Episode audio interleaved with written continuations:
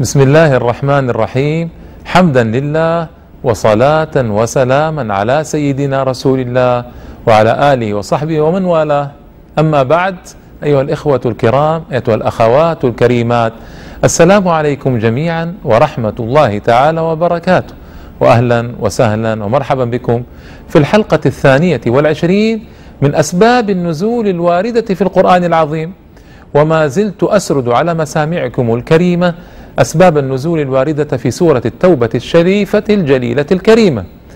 واليوم آه، أذكر لكم إن شاء الله تعالى سبب النزول الوارد في قول الله تبارك وتعالى ما كان للنبي والذين آمنوا أن يستغفروا للمشركين ولو كانوا أولي قربى من بعد ما تبين لهم أنهم أصحاب الجحيم.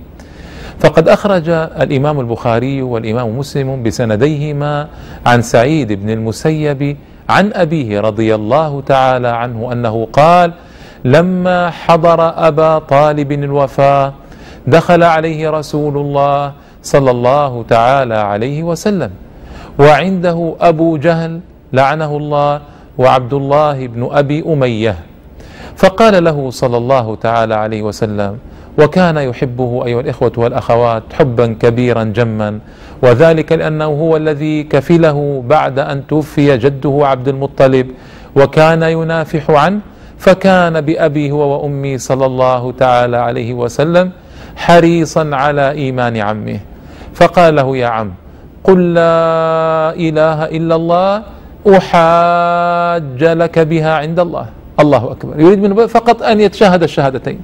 أن يذكرها حتى يكون له عذر عند الله تبارك وتعالى. النبي صلى الله عليه وسلم ويحاج لعمه عند الله تبارك وتعالى. فقال له أبو جهل أترغب عن ملة عبد المطلب؟ مرارا يكرره عليه. أترغب عن ملة عبد المطلب؟ يذكره بمن؟ بأبيه.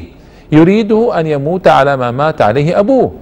فقال أترغب عن ملة عبد المطلب؟ فكان آخر شيء قاله هو على ملة عبد المطلب والعياذ بالله.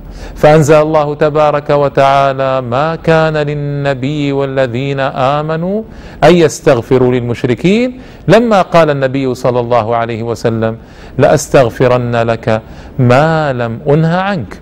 وأنزل الله تعالى في أبي طالب إنك لا تهدي من أحببت ولكن الله يهدي من يشاء وهو أعلم بالمهتدين. الله أكبر. إنها النعمة الجليلة العظيمة نعمة الهداية. ما أحسنها من نعمة وما أجلها وما أكرمها وما أفخمها وما أعظمها أن يختارنا الله تعالى من بين آه، تلك البلايين أو مئات البلايين الذين مروا منذ آدم إلى أن تقوم الساعة لنكون مسلمين. الحمد لله. لم نكن عباد بقر ولم نكن عباد بشر ولا نحن عباد حجر بل ولله الحمد نحن عبيد لله تبارك وتعالى ما أجل نعمة الهداية. فالنبي صلى الله عليه وسلم على حرصه الشديد على هداية عمه لم يستطع ولم يقدر وهو الداعية الأعظم والداعية الأول والداعية الأفخم الذي يعرف أحسن المعرفة وأتمها وسائل الدعوة جميعها. لكن أبا طالب لم يوفق إلى الإيمان والعياذ بالله. وهذا دليل على أن ليست الهداية بيد المؤمن. المؤمن يفعل ما يستطيعه ويرشد الناس. الذي بيده هي هداية الإرشاد والدلالة. أما هداية التوفيق فهي بيد الله جل جلاله. ماذا تستطيع أن تعمل مع أولادك مع زوجك مع أهلك مع مجتمعك الصغير مع مجتمعك الكبير مع الناس أجمعين؟ ترشدهم تدلهم على الخير وعلى الحق. أما ما بعد ذلك أن يقوموا بتطبيق هذا أن يقوموا باتباع الحق واتباع الخير هذا ليس إليك. هذا إلى الله جل جلاله. والأمر الثاني أو الآخر الواضح في هذه الآية هو قضية أصحاب السوء. أعوذ بالله. تصوروا أن صاحب السوء هذا أبا جهل وعبد الله بن أبي أمية عند أبي طالب على رأسه يأمرانه بالموت على كفره وشركه والعياذ بالله. هذه قضية خطيرة. صاحب السوء يؤدي بصاحبه إما إلى الكفر أو إلى الضلال أو إلى الابتداع أو إلى المعاصي كبيرها وصغيرها. ليس أضر على الرجل من صاحب السوء. نسأل الله السلامة. لذلك يقول الله تبارك وتعالى في محكم التنزيل الأخلاء يومئذ بعضهم لبعض عدو إلا المتقين. نسأل الله السلامة. ما معنى الأخلاء؟ يعني الأصحاب الذين كانوا على أحسن صحبة في الدنيا وأقواها وأمتنها. هؤلاء لما لم تكن صحبتهم في الله صاروا يتعادون عند الله يوم القيامة. صاروا أعداء أعوذ بالله. لماذا؟ لأن لم تكن صحبتهم في الله. كانوا أصحاب سوء. لذلك يا أخي ويا أختي إذا كان عندكما صاحب سوء فالرجاء أطلب منكما أن تفارقاه توا لأن صاحب السوء يجر صاحبه إلى عواقب وخيمة وإلى مشكلات كثيرة. وكم رأينا من صاحب سوء يجر صاحبه إلى المخدرات أو إلى المسكرات والمفترات أو إلى الفواحش والموبقات أو إلى غير ذلك. وكم سجن من رجل أو امرأة بسبب صاحب سوء أو صاحبته؟ وكم قتل من رجل بسبب صاحب سوء أو صاحبته؟ وكم وكم من أحداث وقصص كثيرة جدا في هذا الباب. لذلك ينبغي على العاقل ألا يتخذ إلا صاحبا خيرا.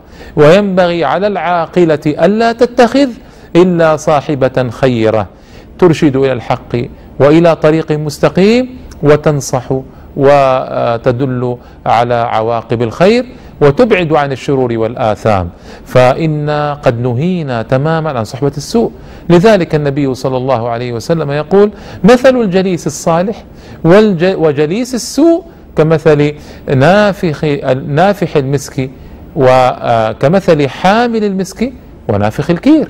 الحداد الذي ينفخ في كيره كيف يؤثر فيك لو جلست عنده؟ تتسخ ثيابك وقد تحترق. وكيف يؤثر فيك حامل المسك؟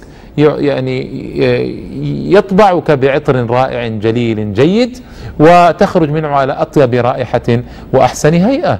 كذلك صاحب الخير تخرج من عنده على أحسن حال وأحسن هيئة وصاحب السوء تخرج كأنك تخرج من عند كير حداد والعياذ بالله. هذه اذا قضية ينبغي التنبه لها وينبغي على الوالد وعلى الوالدة ملاحظة من يجتمع بأبنائهما ومن تجتمع ببناتهما. هذه قضية لا مجال للتنازل فيها أبدا لأن قد يؤدي غفلة الوالدين عنها إلى أن تسلك الابن أو يسلك الابن في طرق السوء وطرق الضلال والعياذ بالله.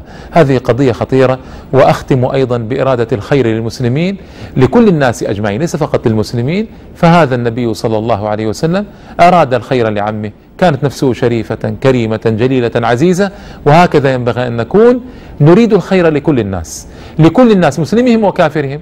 نريد أن نوصل إليهم الخير والحق ودعوة الإسلام، نريد أن نكون أطباء لهم، لا أن نتشفى بهم ولا أن نتركهم في ضلالهم أو كفرهم أو معصيتهم، بل نحاول جهد طاقتنا هدايتهم وإرشادهم ودلالتهم على الخير، نسأل الله تعالى بأسمائنا بأسمائه الحسنى وصفاته العليا أن يوفقنا جميعا للخير وأن يهدينا إليه وأن يثبتنا عليه حتى نموت، إنه ولي ذلك والقادر عليه.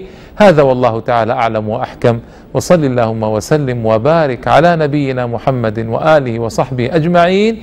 وإلى اللقاء في حلقة أخرى إن شاء الله تعالى من أسباب النزول. والسلام عليكم ورحمة الله تعالى وبركاته.